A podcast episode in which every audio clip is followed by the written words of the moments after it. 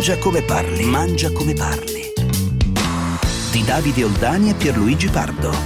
Caro chef, come andiamo? Bene, Pier, tu stai bene? Sì, hai mangiato beh, bene? Beh, solita dopo Pasqua, domanda. dopo Pasqua e poi adesso tu stai continuando. Oggi, oggi, ci occuperemo di legumi verdi. Quali sono i legumi verdi? Legumi verdi, abbiamo parlato di fave, parleremo oggi di piselli, parliamo insomma di tutte quelle lenticchie, insomma tutti quei legumi che ci fanno bene che ci possono portare a diventare vegani nel caso volessimo, perché una giusta dieta senza carne deve essere bilanciata con un legume. Eh, sono, sono, ovviamente molto importanti in tutte le diete legate a, a, chi, a, chi, non vuole mangiare carne o comunque a chi vuole ridurre il consumo di carne, eh, proprio per, loro, per, i loro attributi di, di, di, natura nutrizionale e poi sono anche molto buoni per chi invece vuole mangiare la carne tranquillamente perché sono un, un pezzo forte della nostra... Ricorda che piatti cla- alcuni dei piatti classici importanti della cucina italiana sono composti anche da pasta e legumi, eh? certo. ci sono tanti esempi. Ah, io spesso, cui... spesso, spesso, pasta lenticchie, pasta no, ceci, pasta e fagioli. per esempio la pasta e fagioli, mh, quella fredda in Pisare e faseux mi viene in Pisare mente. Faseux, Pisare e faseux, va bene.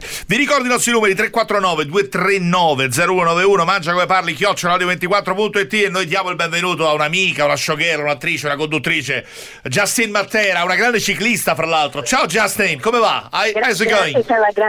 It's going pretty well, sono con i ragazzi, come dicevo anche prima, sul piccolo Sergio in ammiraglia adesso, ma sì, lo sai che sono appassionata. Sei appassionata di ciclismo, quindi il sabato mattina si passa a pedalare e a Però seguire. lei è sull'ammiraglia. Lei è sull'ammiraglia, ma lei, ah, okay. lei quanti, sì. chilo... quanti, chilometri fai di media al giorno in bicicletta? Più di Guidolin, ma secondo no. me.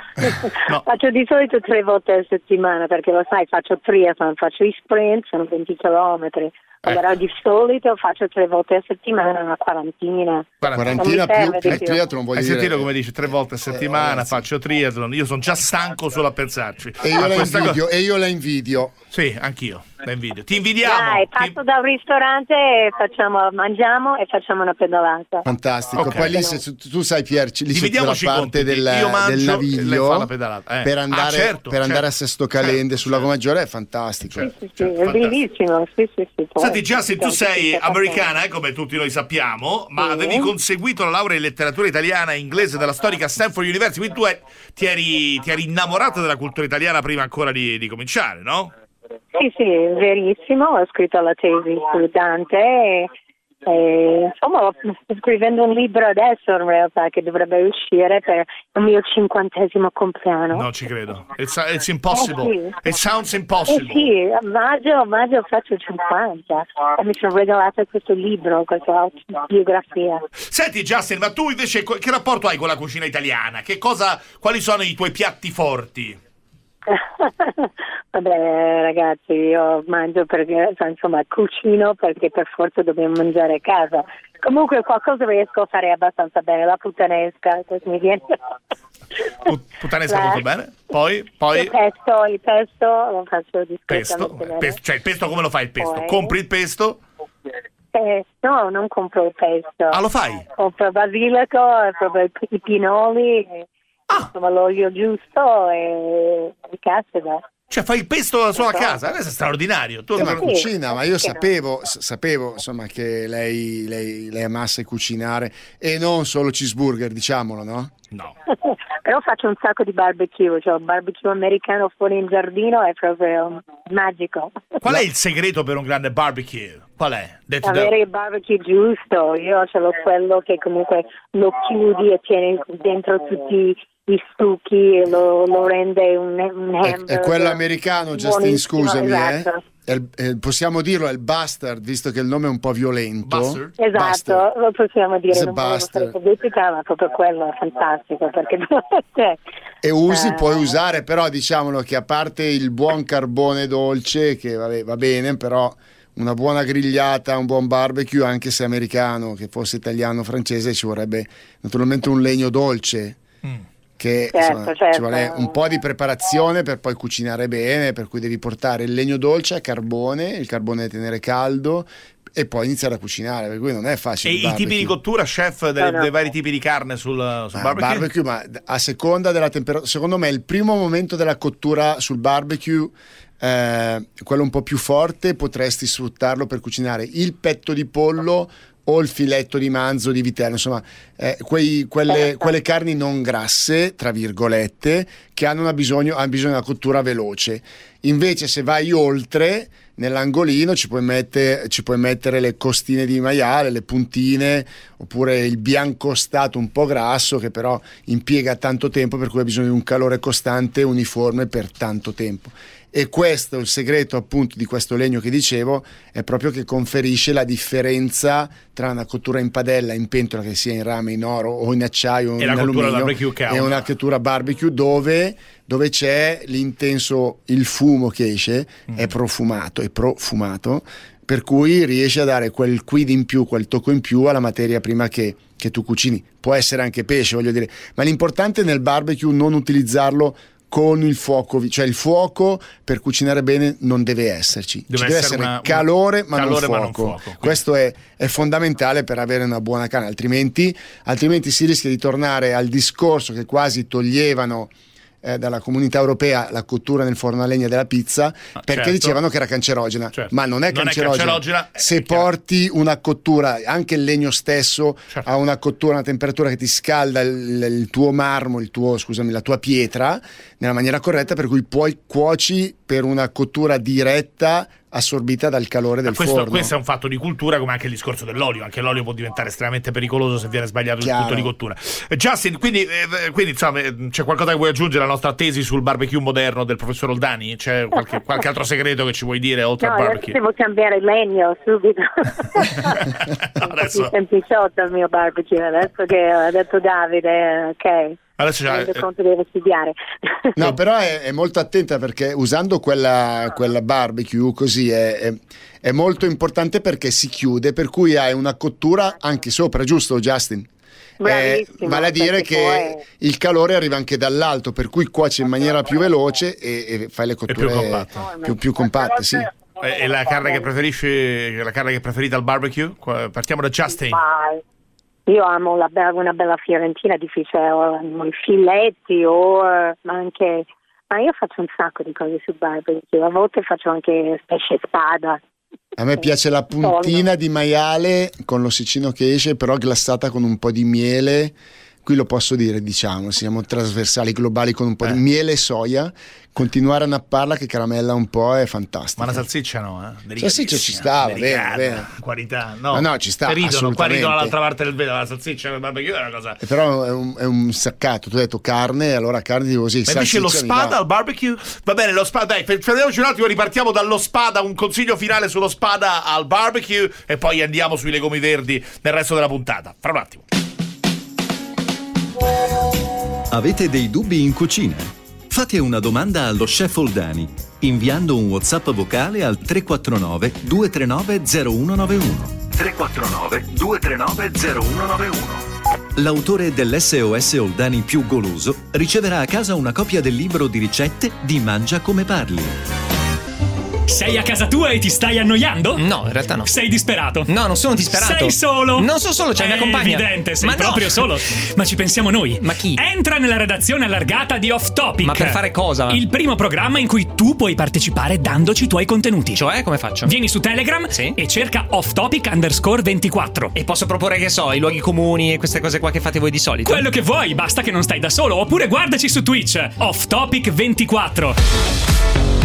Off Topic, fuori dai luoghi comuni. Ogni sabato alle 21 su Radio 24 e in diretta sul canale Twitch Off Topic 24 ogni mercoledì e venerdì mattina. E faccia un sorriso! Si diverta! Ma no, ma neanche... Che la vita già dura poco! Ma no! Ma come?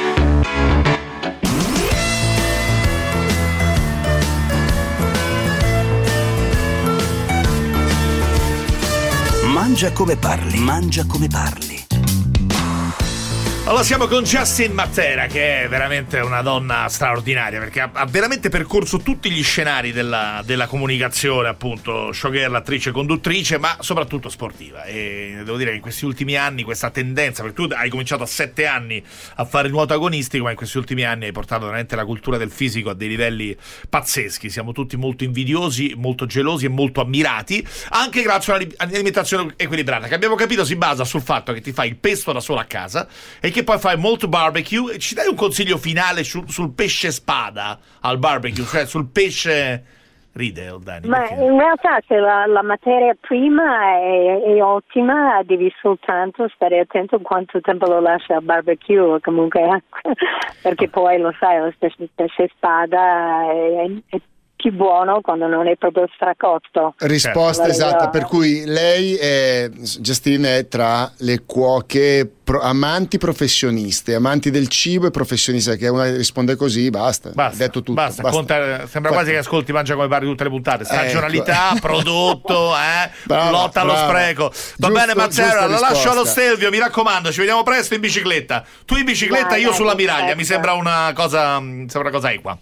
E poi ci vediamo al rifugio e andiamo a mangiare al barbecue. Va bene, senti, allora parliamo di, parliamo di legumi, di legumi Prezzo, verdi. prezzo, prima cosa ti chiedo il prezzo. Ma partiamo dai piselli? Che mi sembra Piselli, ok. eh, assolutamente sì. Allora, il prezzo medio all'origine dei piselli bio del mese di febbraio 2021, fonte Ismea Mercati, perché voglio essere preciso, è di 0,39 euro al chilo. Allora, Siamo- ricordiamo che il bacello, le bucce, la parte, il cuore eh, sono tutte utilizzabili, per cui il costo effettivo della materia prima probabilmente si alza di qualche centesimo. Però la percentuale di scarto è molto bassa, no? Per quello, per Eh, quello, perché usi tutto, Esatto, esatto. allora avendo una percentuale di scarto molto bassa, il prezzo al massimo ti alza da 39 a 45 centesimi, perché poi nello scarto devi calcolarlo. Devo dire, Come l'altro giorno guardavo su Gambero, eh, su Gambero Rosso guardavo, guardavo il Barone, le erbe del Barone, eh, grande mondo del rugby, fantastico, e eh, lui stava lì che sfilettava questo pesce e appunto lì la considerazione, e mi, e mi sei venuto in mente tu e tutte le volte che rivediamo che ovviamente ogni prodotto ha una sua percentuale di scarto che su alcuni prodotti come il pesce ovviamente è molto alta, qui siamo praticamente quasi pari a zero, cioè No, quasi... è molto alta a seconda del pesce che tu utilizzi a seconda di come lo consumi. Però io faccio, porto, porto sempre l'esempio eh, nei legumi, le fave, i piselli. Eh, 35 anni fa, quando iniziavo a cucinare, usavamo solo eh, la fava all'interno sbucciata, quella era. Da 35 anni a questa parte è cambiato anche il mondo nel mondo dei legumi, per cui il bacello, la buccia e l'interno, il cuore del legume viene utilizzato, per cui è veramente lo lì c'era, c'era. Andrea Lo Cicero, grande rugbista che adesso si diletta nel- nel- nell'arte delle, delle varie erbe. Fra l'altro, il nostro Mediterraneo è ricchissimo da questo punto di vista. Che stava facendo questa cosa meravigliosa, ma appunto, ovviamente sfilettando, togliendo tantissimo. Eh sì, hai- qui, invece, dai- qui invece è poco. Eh, vogliamo fare la prima ricetta? Una crema di piselli, arancia e mandorle tostate. Ti va? Crema chef? di piselli, arance e mandorle tostate, certo la facciamo, è, è molto facile. Quattro persone naturalmente per la crema, sgraniamo un chilo di piselli eh, naturalmente con bacello, li cuociamo in acqua bollente salata, li scogliamo, eh, li frulliamo con 5-6 cubetti di ghiaccio, eh, giusto per non dare un po' lo shock termico, li filtriamo alcolino e li teniamo coperti da un foglio di carta eh, stagnola in un angolino della stufa, giusto per tenerli a temperatura ambiente. Dopodiché un frullino immersione, quando siamo pronti con tutto il piatto andremo a montare questa crema con appunto il frullino immersione e un goccio di olio extravergine di oliva, però starei su un olio come al solito con il mio gusto ligure, ma soprattutto in questo caso perché Taggiasco, taggiasco. sì, ma perché qui c'è una, una ragione, proprio perché non deve andare a coprire la delicatezza di questo legume così, così appunto elegante e delicato. Poi a parte tagliamo a vivo due arance e tostiamo 100 g di mandorle tagliate a filetti molto sottili, li tostiamo in padella. Disponiamo la crema al centro dei piatti, poi alcuni pezzettini di questa arancia tagliata vivo e alla fine i filetti di mandorla, proprio un secondo prima di servire.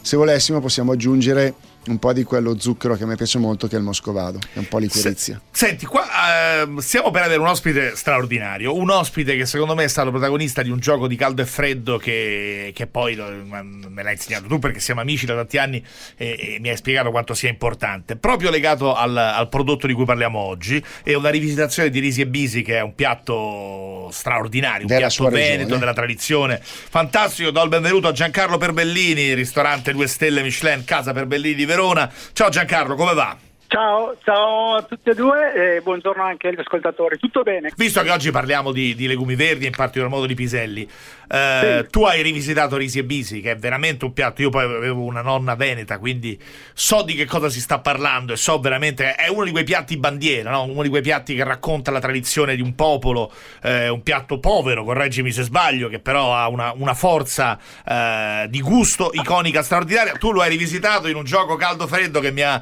ricordato ricordato adesso, senza che spero di non ci siano rivalità, perché siete amici. Mi ha ricordato quello che fa adesso nel, nel bicchiere con la cipolla caramellata eh, lo chef Oldani. Eh, raccontacelo, dai, insieme, base di riso e spuma di piselli. Eh, o sbaglio?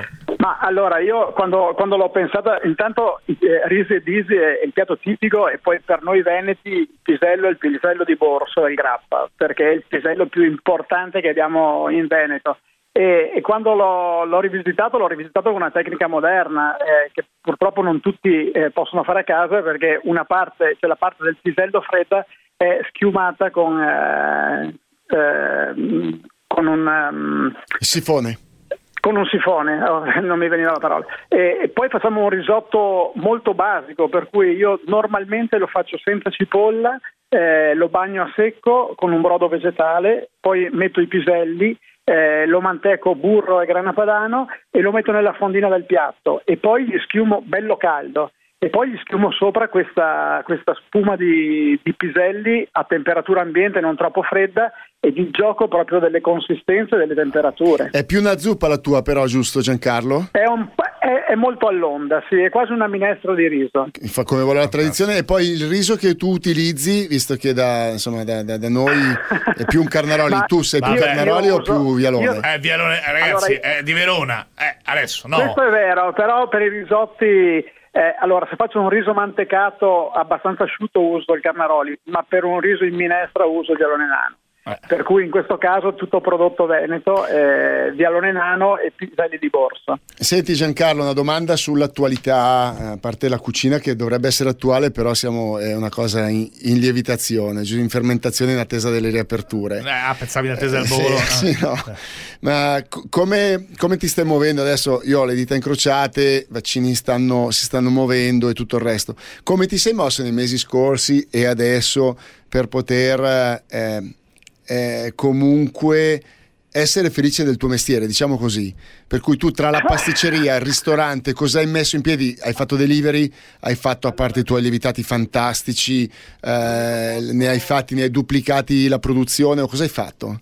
No, no, l'unico posto che abbiamo tenuto aperto è la locanda di Milano perché il delivery funziona eh, e la trattoria, il ristorante di pesce di Verona che è il capitano della cittadella. E poi io con qualcuno della mia cucina ci siamo trasferiti in pasticceria ed è da mesi che siamo diventati anche dei, dei pasticceri e da apprendisti pasticceri cominciamo a diventare anche un, un po' meglio, non bravi, un po' meglio. Per cui mi sono dedicato quasi esclusivamente alla pasticceria negli ultimi mesi, cioè nelle mie chiusure ci trasferiamo in pasticceria, diamo una mano poi la, la fortuna sfortuna che abbiamo fatto i lievitati. Purtroppo non abbiamo aumentato eh, la produzione perché siamo veramente piccoli. eh, con il Pandoro e il panettone facevamo un quintale di panettone e un quintale di Pandoro al giorno, che sono 100 pezzi per tipo. Con la colomba solo 100 pezzi al giorno, però riusciamo a produrre 5 giorni, per cui facciamo circa 500 colombe alla settimana. Facevamo. E adesso, eh, adesso dobbiamo, dobbiamo aspettare le riaperture. Tra l'altro io in questi giorni dovevo partire per aprire la Sicilia, che dovevo riaprire il 14 di aprile, invece adesso abbiamo rimandato tutto a data da destinarsi. perché, Raccontacelo eh, perché Giancarlo ha preso anche un ristorante dove Giancarlo? Eh, a Bovo Marina, eh, a Torre Salsa precisamente, che è tra Sciacca e Agrigento, e sulla spiaggia di Bovo Marina e abbiamo fatto una locanda per cui sullo stile di Milano un, un pelino più ristorante, non un bistrò come a Milano, eh, però si mangia sulla sabbia in spiaggia e con una cucina molto democratica, molto veloce. Portatemi lì. Senti, Però- po- potresti dedicare lì. il tuo tutti il bovolone a. Bovo Marina a questo punto. Eh, purtroppo no, perché quest'anno abbiamo chiuso, per cui per il prossimo anno spero di portarlo. Portatemi lì, voglio anche il traffico, voglio fare anche il traffico, voglio che ci sia proprio aspetto, la fila. per mangiare, per mangiare una granita, che è meglio. Ah, che Insomma, penso, penso che veramente Con punto- tutto il rispetto alla granita, secondo me se Pier assaggia solo un decimo di fetta di- del tuo bovolone, secondo me ne- mangia 10. Ragazzi, qua la situazione è complicata. È mattina, è quasi ora di pranzo, e quindi che voglio dire, una predisposizione di un certo tipo. Come Eh, vedi la ripresa adesso, giusto per, giusto per farti la domanda che a me fanno quotidianamente, eh, che non possiamo avere la, la- la- la- la sfera, però come, come vedi, sei pronto per la ripartenza, hai fatto menu nuovi, hai, co- come imposterai il tuo eh, ristola- ristorante, la locanda, come la imposterai? Ma allora, eh, la locanda rimane eh, praticamente uguale, mentre invece, ad esempio, la locanda al mare quest'anno eh, l'abbiamo, visto che abbiamo conosciuto il mercato dell'anno scorso, perché l'anno scorso abbiamo aperto a fine giugno e abbiamo fatto cinque mesi pensando di, di fare una stagione molto down, invece è stata una stagione dove eh, la Sicilia è venuta a trovarci ed è stato un grandissimo successo. Eh, quest'anno eh, facciamo una carta, due menù, uno che reinterpreta qualche piatto a modo nostro della Sicilia e, e un menù invece un po' più gourmet. E poi eh, da- a casa per Bellini abbiamo inserito il menù del senza e lo ripeteremo anche in locanda. Il menù del senza è un menù eh, senza glutine, senza uova e senza eh, farina, per cui eh, sì, eh, senza uova e, sen- e- e senza burro e latticini. E, e lo ripeteremo anche alla locanda al mare, eh, per cui sarà un menù di tre piatti. eh, vegetariano praticamente quasi vegano Grazie al Ciao, professor Giancarlo. Perbellini. Ci fermiamo, poi Buona abbiamo altre due giornata, ricette, ciao. abbiamo lo spazio news, abbiamo mille altre cose. Mille altre cose. Avete dei dubbi in cucina? Fate una domanda allo chef Oldani inviando un WhatsApp vocale al 349 239 0191. 349 239 0191. L'autore dell'SOS Oldani più goloso riceverà a casa una copia del libro di ricette di Mangia come parli. Che programmi avete il weekend? Io ne ho due con voi. Obiettivo Salute Weekend a mezzogiorno al sabato per fare un po' il punto della settimana e poi alla domenica. Alle 12 la bufala in tavola perché chi mangia bene si nutre meglio, è fondamentale. Non mancate allora a Radio 24, Nicoletta Carbone vi aspetta sabato alle 12, obiettivo salute weekend, domenica la bufala in tavola. Ci conto.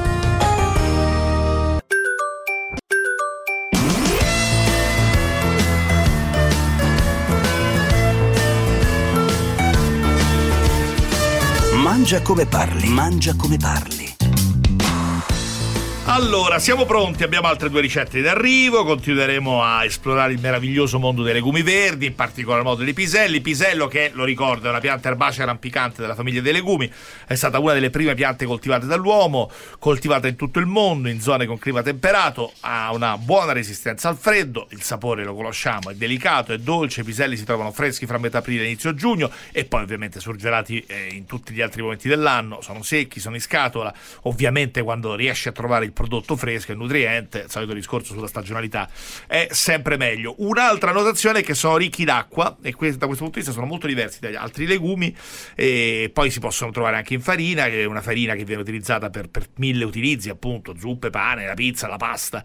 E fra l'altro, come tutti i legumi, queste farine, se vengono cotte per tre ore in forno a 90 gradi, subiscono la denaturazione delle proteine, quindi possono quasi essere utilizzati come fosse farina di frumento normale, no, chef? Yes, ha un, un legante, ha una for- prende una forza che ti dà l'opportunità di fare anche senza però cose. il glutine, quindi con, Esatto. tutti, con tutti i vantaggi Esatto. che, che- che possono esserci con questo tipo di situazione. Va bene, andiamo allo spazio news. Vai, vai, vai, vai. Cibi benefici, c'è un boom che riguarda l'avocado, ma anche le mandorle e i semi, mentre lo zenzero va in una direzione contraria. Allora, questa è una classifica, è l'ottava edizione dell'osservatorio Immagino di GS1 Italy. Eh, la voglia di piatti esotici porta all'exploit dell'avocado, però è ancora la mandorla la regina dei prodotti benefici più venduti in Italia. Questa- questo ci dice questa classifica. Nei 12 mesi le vendite di mandorle e di prodotti che la contengono eh, sono aumentate quasi del 5%. Questo prezioso eh, prodotto si, insomma, si conferma come quello più utilizzato fra i prodotti benefici, sono numeri veramente straordinari.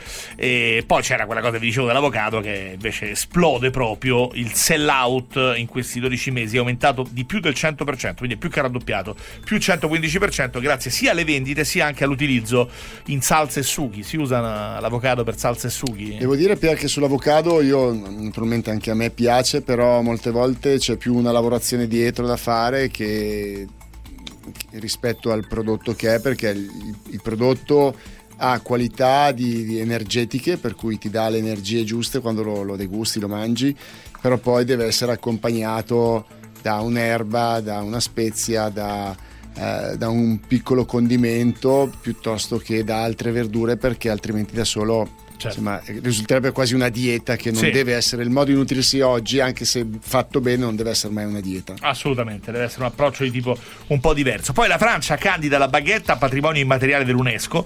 Eh, la cosa curiosa è che i famosi tetti di Parigi non ce l'hanno fatta. Il simbolo che la Francia ha scelto è stata proprio la baguette, questo celebre sfilatino di pane, che è stato infatti candidato a patrimonio immateriale dell'UNESCO. E, lo posso capire, insomma, onestamente. No? Sì. Io, io, ce l'avrei un sacco di, di, di cose, di piatti e di prodotti nostri che, sono, Noi ne abbiamo, che vanno in questa direzione. Però, candidati, la baguette ci può stare. Eh, esatto, è una delle immagini più classiche Con del un francese. però, eh. Sì, perché sotto la portano no, spesso sotto la. Dire, sotto non no. è più molto moderna, però io direi togliamo il fazzoletto comunque, e togliamo dall'ascella. Comunque, eh, il Ministero della Cultura di Parigi ha preferito la baguette alle altre due opzioni che erano state messe sul tavolo. Una è quella dei famosi tetti in zinco di Parigi e l'altra è una festa eh, viticola del Dipartimento di Arbois. Adesso, ovviamente, sarà ora della decisione finale che spetta all'UNESCO che si pronuncerà nell'autunno del prossimo anno, del 2022. E poi adotta un agricoltore e sostiene l'Italia delle tradizioni e io do il benvenuto a Paolo Galloso che è CEO e fondatore di Coltivatori di Emozioni. Ciao! Ciao, grazie per l'invito. Paolo, buongiorno, sono Davide. Davide Oldani, cuoco. Cuoco. Il cuoco, il Ciao, cuoco, Davide. il cuoco, il cuoco. Quello, quello, che cucina. Io invece so quello che mangia. Allora, che cos'è questo progetto? Adotta un agricoltore e sostiene l'Italia delle tradizioni che è presente in oltre 15 regioni italiane con 40 agricoltori sostenuti fino a questo momento. L'idea è stata quella di sostenere gli agricoltori che nel, con il loro lavoro riescono comunque a conservare quella biodiversità che ovviamente poi serve anche ai cuochi ad avere quella, quella differenzialità che abbiamo in Italia grazie proprio alla tipicità di tutti i territori e di tutti i prodotti che abbiamo in Italia. Quindi l'idea è quella di sostenerli, di farli continuare a fare il proprio lavoro e soprattutto tramandare questo lavoro che comunque spesso e volentieri viene dimenticato per altre cose. Quindi l'idea è quella di ripopolare quei borghi che spesso vengono anche abbandonati e che l'economia primaria, eh, l'agricoltura potrebbe aiutare a, una nuova vita. Lo chef Simone Ruggiati ha dato vita a questo tour delle emozioni, che è un progetto condiviso da Enit, eh, dove mm, se mi invitate vengo perché è veramente il sogno della mia vita, cioè girare per l'Italia, l'associazione I Borghi più belli d'Italia, che è stata avviata questa operazione alla fine del, del 2020, è una partnership profondissima che promuove la valorizzazione dei borghi. Sai che c'è un dibattito in questo momento con Boeri, con molti altri, su come cambieranno le abitudini e la vita nella, eh, del post pandemia, come questa terribile eh, sciagura di questa pandemia può modificare gli aspetti psicologici del vivere e quindi con uh, l'urbanizzazione che potrebbe risentirne. Non so se questo accadrà, ma certamente noi in Italia abbiamo dei borghi che sono meravigliosi, nei quali varrebbe la pena vivere, se si può. Abbiamo dei borghi meravigliosi, ma grazie anche a, a delle culture che hanno questi borghi. No? Quindi, e chiaramente l'Italia nasce da una cultura contadina, quindi l'idea di coltivatori sta proprio quello di far rivivere le emozioni di questa vita che esiste e che purtroppo negli ultimi decenni è stata spesso e volentieri abbandonata. È chiaro che l'idea è un po' romantica, no? quindi cercare di sostenere queste persone e soprattutto dare anche una via di sbocco, un lavoro a persone eh, eh, che potrebbero essere tranquillamente integrate apprendendo la cultura del posto e soprattutto c'è un altro discorso. L'abbandono dei borghi porta anche a un rischio idrogeologico, quindi se invece si tornassero ad abitare questi borghi, penso a tutta la dorsale appenninica, questo problema potrebbe sicuramente essere risolto, no? perché quindi se si torna a vivere il borgo si riattivano le piccole economie locali e l'economia locale ovviamente dà sostegno e, e un controllo del territorio. Certo, io la mia idea è che per farlo, ed può diventare interessante soprattutto per quel pezzo della popolazione che non ha bisogno di lavorare, è una parte di nicchia marginale, ma comunque consistente, che non ha bisogno di lavorare fisicamente ogni giorno nello stesso luogo, che quindi può lavorare eh, anche attraverso le forme di digitale, però ecco, devi, devi, crescere in termini di banda larga, in termini di, di, struttura, di tecnologia per tutto il paese, anche in termini di infrastrutture fisiche, nel senso che poi eh questi borghi devono essere eh, raggiungibili dall'estero con, eh, con dei rapporti, con, con, insomma, in maniera semplice, in maniera agevole, con agevole tutta una serie di infrastrure che moderni. devono funzionare. Ecco, Quello che sto facendo se io Milano poi a Genova il treno hai pochi treni veloci come sappiamo che succede hai un problema io poi a Camogli mi trasferirei tranquillamente insomma no Eh, È vero, è vero, è vero. Però, però è chiaro che poi deve- dopo, è chiaro, anche i coltivatori cerca di mettere insieme no- questi nodi di tutte le varie regioni, di tutti questi piccoli co- coltivatori, creando quella rete che in fondo è un'infrastruttura, come giustamente dicevamo. È chiaro che per poter vivere un territorio ha bisogno dell'infrastruttura attuale e che possa essere un collegamento veloce, non certamente per eh, impiegare a fare 200 km, in alcuni territori italiani ci impieghiamo 10 ore, andiamo dall'altra parte del mondo. Perfetto, grazie, grazie a Paolo Galloso. Grazie Paolo. Grazie a Paolo Galloso, Buona CEO giornata. e fondatore di Coltivatori di Emozioni. Beh, bello questo progetto. Insomma, l'agricoltura Beh, poi è l'origine sì. di tutto, no? Il settore primario si diceva una volta proprio perché eh, tutta la- l'industria, tutta l'economia parte proprio dalla terra. Quella è punto stata abbandonata e adesso ci stiamo accorgendo che era il perno per eh, un nuovo modo di, di- anche di nutrirci e di stare bene, eh, perché se hai tutta la filiera rispettando il piccolo produttore al consumatore riesci ad avere anche una società secondo me più pulita. Assolutamente, più pulita e più sana. Senti, abbiamo spazio per la seconda ricetta. Mettiamo un gingolino perché eh, questa, mi fa, questa mi fa sognare. Piselli sgranati, polpo arrostito e scorza di limone. Ah, Eh, molto io semplice, sono due opportunità per fare questa ricetta, d'accordo? Il polpo lo cuciniamo, immagino che tu lo cucini con un tuo tappo di sughero nell'acqua, con la carota, la cipolla, giusto? Metti il tappo di Io sughero. faccio così. No, Ecco. al tappo di sughero tu me l'hai stroncato. Ah, ok, va, va- va- va- Eh, bene, amico stavo mio. scherzando. Qui ok? non sono mica, Per cui eh, cuciniamo il polpo. A me piace un polpo molto tenero, però con la consistenza carnosa sempre. Per cui lo cuciniamo, lo, tagliamo- lo raffreddiamo, tagliamo a pezzi, sempre con le ventose attaccate, poi lo facciamo arrostire in una padella con un velo di eh, olio extravergine di oliva. Lo saliamo leggermente, lo teniamo da parte. Poi ci sono due opzioni per servire questo polpo con i piselli sgranati e la scorza di limone. Uno è quella di utilizzare dei piselli nel caso fossero di un diametro un po' più grosso, di sbollentarli in acqua una volta che li abbiamo tolti dal baccello, e l'altro è quello di una selezione di piselli fini, per cui crudi, nudi e crudi, io direi una volta tolti eh, dal baccello, lavati sotto acqua fredda, messi per 5 minuti in acqua e ghiaccio, poi scolati ancora e conditi con una buccia di una scorza di limone, un po' di anche succo di limone e un po' di olio extravergine di oliva, magari un filo ma leggero di liquirizia a polvere, se dovessimo trovarla, per cui farei questa insalata di piselli crudi è abbinata naturalmente al polpo che per essere buono secondo me deve mantenere le ventose, deve avere una carnosità interessante da Esatto, masticare. Esatto. Senti, il pisello, eh, continuo qui a, a leggere, i piselli vengono cotti a vapore, bolliti, saltati in padella e cucinati per svariati piatti come zuppe, minestre, vabbè, contorni di carne e pesce, ma anche in pasticceria? Sì, bella. se tu guardi la polvere, come dicevamo prima, dico un, una- un pandò che è il nostro lievitato lo potremmo fare con una percentuale naturalmente minima di una polvere di legume. Assolutamente sì, nel momento che la tratti, come abbiamo detto prima, passandola in forno, diventa anche se vuoi gluten free, però lo puoi usare. Poi è dolce. Noi abbiamo fatto, tu da me hai assaggiato un gelato di funghi una volta Sì, qualche anno fa. al fungo, la prima volta Ecco, sono venuto da te. Piselli è dolce se tu anziché mettere il sale, ascoltami bene, metti un pizzico di zucchero nella- nell'acqua di cottura, tu quando li assaggi se non, non- non pensi al legume ti viene in mente subito un qualcosa di dolce che può essere una ricotta, mi viene in mente una farcia di un, di un bignè, di un eclair, di un cannolo, sai la base di un cannolo molto fine croccante, cotta con il vino rosso, poi fritta, farcita con una ricotta e piselli appena appena sgranati e canditi, eh, ci può stare. Ci sta, cioè nella ci cucina sta, moderna ci sta. sono d'accordo. Per cui essendo un legume, essendo però naturalmente non farei in un menù un legume come dolce e poi un carboidrato, una pasta prima con legume e, e un secondo con, con di carne o pesce con la patata. Ecco, un'attenzione particolare deve esserci sempre su quello che è anche il, il come, il come cibarsi, Guarda, come guarda la mangiare. E Corleoni che facce fanno. La Faggina ha fatto questa data tipo X Factor. Che non si può fare. Dobbiamo chiudere, dobbiamo fermarci. Ah, no, ma poi torniamo, altre ricetta. ricette, altre- altri ospiti, fra un altro. SS Soldani fra poco. Avete dei dubbi in cucina? Fate una domanda allo chef Oldani inviando un WhatsApp vocale al 349 239 0191. 349 239 0191. L'autore dell'SOS Oldani più goloso riceverà a casa una copia del libro di ricette di Mangia come parli. E vedete che Schillaci in qualche maniera riesce a sgusciare via. Calibra poi bene su De Napoli, da questi avvialli verso Giannini, inserimento di Giannini, colpo di testa, Gianni, tiro!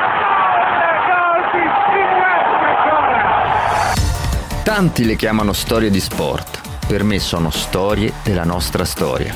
Sono Dario Ricci e vi aspetto ogni sabato alle 22.30 e ogni domenica alle 16.30 a Olimpia per raccontarvi tutte le sfide tra gli dei dello sport. Naturalmente qui su Radio 24 e su radio24.it il podcast e i contenuti extra di ogni puntata.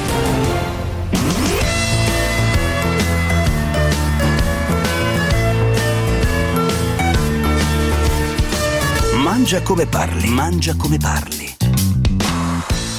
Allora, io vi ricordo il numero 349 239 0191, la mail mangia come parli chiocciolaradio24.it. Abbiamo un'altra ricetta, credo sempre su piselli caramellati. Eh? Eh, Proprio visto, andiamo la- su, sai che su- l'avevo sul dolce, questa. ricotta di capra, Gran Marnier, cioccolato e piselli caramellati. Però prima io farei gli S soldani.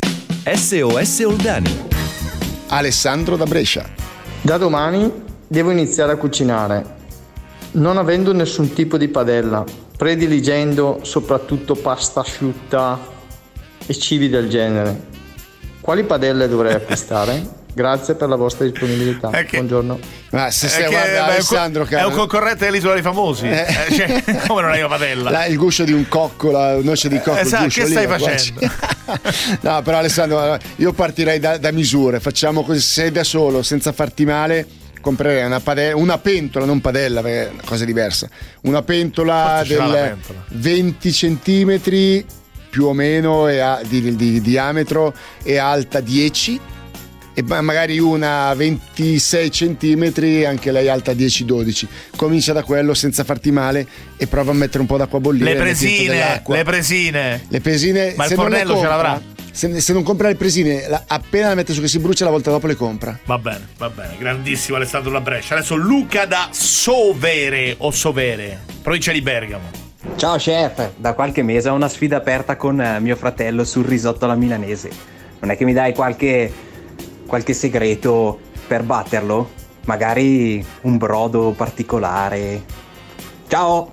Allora, assolutamente sì, il brodo particolare no, però userei, insomma, se vuoi fregarlo, vuoi rimanere nella tradizione, nella bergamasca ci può stare, metterei un po' di, un po' di midollo nel soffritto iniziale come adora Pierre e la cipolla e poi andrei con bagna- bagnando col vino bianco, lasciandolo evaporare, un bel brodo di carne Bello, pesante, bello, pe- eh? strong, ok? eh. E poi zafferano magari non messo all'inizio, ma messo a due terzi della cottura e poi una bella mantecatura con grana, un grana padano stagionato magari sopra la riserva e del burro. Ma l'hai fatto così per mattarella Aggiungi un goccio di aceto. leggero? No, io no, io, l'hai fatto più leggero. eh, io ero nel filone, nel mood Expo, Expo Certo. per cui zafferano e riso e basta.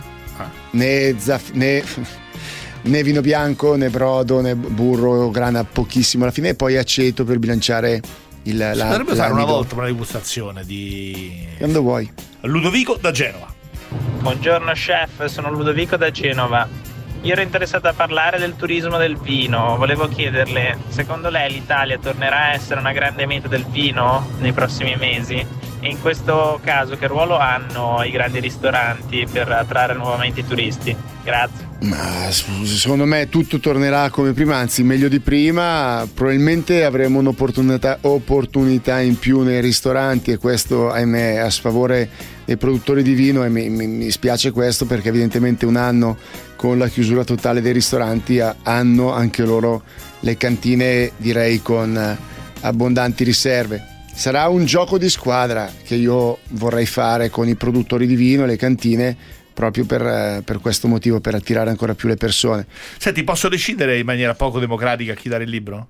Ma certo che sì. Allora, io lo darei ad Alessandro da Brescia. sapevo. Perché Alessandro da Brescia non ha eh, le padelle. non ha le pentole. Forse, però almeno tanto parte dal libro, cioè parti dalla teoria. eh. ABC. Eh, Alessandro, mi raccomando, in bocca al lupo. Padelle 20 cm per 10 di altezza e un'altra 26 per 10 di altezza. E poi compra le presine, se no ti bruci. Non usare il libro come presina, mi raccomando. Eh, insomma, sarebbe, sarebbe veramente brutto.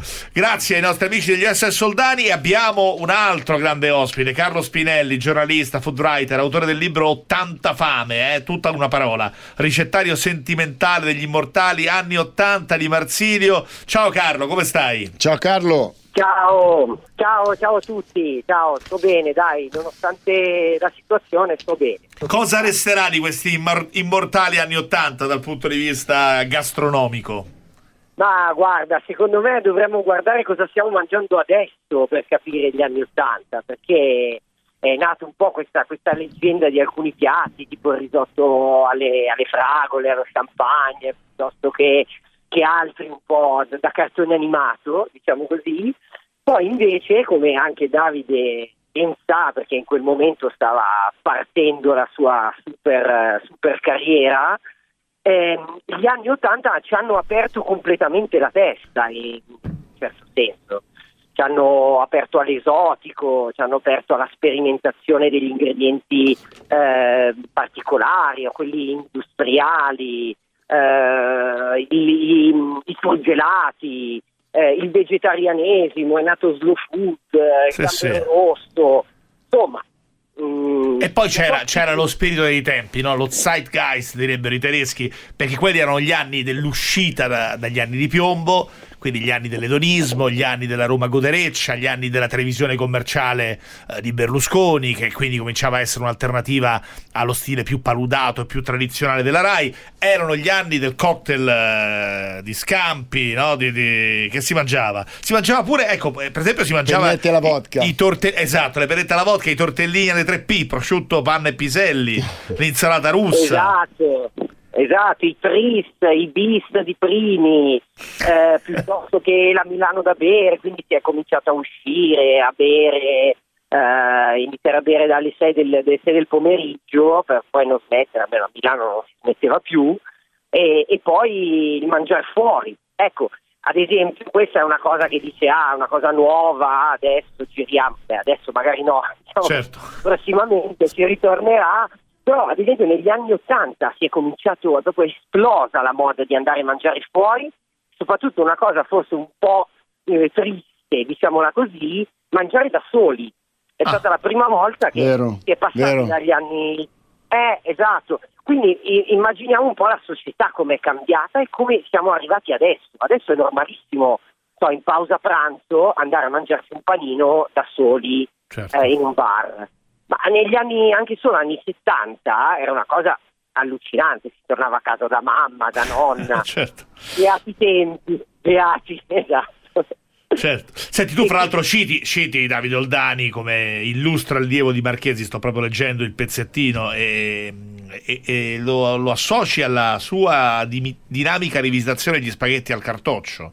Sul bordo era già la pasta in un piccolo foglio di argento commestibile e la salsa sul fondo del piatto è di fatto una crema di cacio e pepe. Leggo, eh, leggo, non me la sto inventando qui perché poi tre volte che io dico cacio e pepe sembra che me lo invento. Invece è proprio qui. eh, Sì, esatto, questo è un, è un piatto che fa, fa impazzire entrambi, a te per la cacio e pepe, a me per, per l'idea, eh, vabbè adesso qua Davide ovviamente si deve tappare le orecchie, ma è fortissimo da, da- da sempre Davide, e la sua rivisitazione, ad esempio quello che ti dicevo prima, nel suo ristorante non fa il risotto alle fragole, che è quello, come posso dire, il, junk food degli anni Ottanta, quello che bastava così. Invece lui ha rivisitato il cartoccio o anche, se non mi sbaglio, anche il bis di primi, vero Davide? Hai Sì, fatto sì, sì. un piatto con... Eh, esatto. Quindi lui ha rivisitato effettivamente cosa c'era negli anni Ottanta. Questo, il cartoccio, chi se lo può scordare, no? Mangi questa pasta dentro l'alluminio. E Gualtiero Marchesi fece insieme, no? che era il Bravo, piatto con pasta bravo. e riso. Quello che raccontavo a Carlo, che questa cosa del bis di primi, il primo, il- veramente il primo, scusate il giro di parole, eh, a riprendere in mano e ad accorgersi il cambiamento fu Marchesi, Gualtiero Marchesi, mio secondo padre, qualche anno fa, eh, direi una ventina di anni fa, che fece questo piatto con la sua eleganza e la sua intelligenza, lo chiamò insieme e fece questo velo bianco di, pia- eh, di riso nel piatto, mantecato, molto delicato, e poi sopra mise tre maccheroni alla, alla matriciana e disse, presentò a tutti, eh, pochi fecero...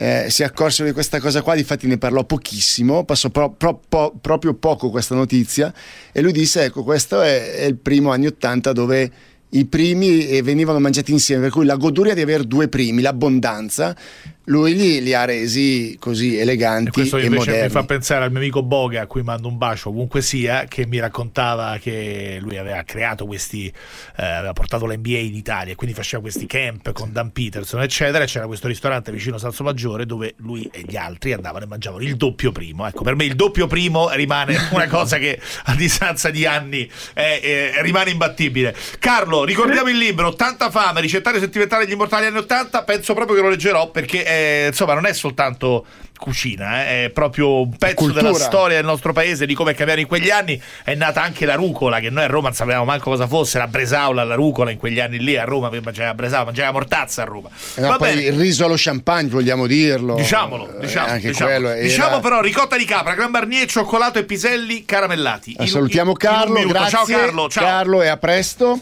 Eh, questo è molto semplice.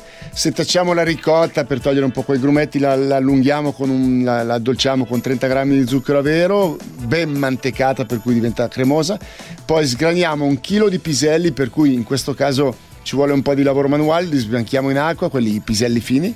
Li scolliamo e una volta scolati li mettiamo in una padella con una noce di burro, 60 grammi di zucchero eh, cuociamo, caramelliamo leggermente per un minuto e poi sfumiamo con un po' di Gran Marnier, lo facciamo evaporare, teniamo da parte questi pisellini con la salsina fatta appunto con questo dolce di Gran Marnier un po' aranciato, li mettiamo in una fondina e poi serviamo con una quenelle, con un cucchiaio di questa crema di ricotta e alla fine un cioccolato Ocoa che è leggermente amaro grattugiato sopra. Fantastico. Vedi che anche in questo caso il dolce abbiamo concluso il menù con, eh, con un, eh, con un solo ingrediente. E poi abbiamo scoperto appunto l'ambivalenza e l'utilizzo di un prodotto apparentemente banale, no? Vederlo da Sì, sì, fuori, vero, ma vero, che vero. invece in realtà ha, come tantissimi altri, un grande potenziale. Grazie chef, Grazie alla Pier. prossima, eh, mi raccomando. A voi tutti e buona non molliamo. settimana. ciao ciao ciao. ciao. ciao.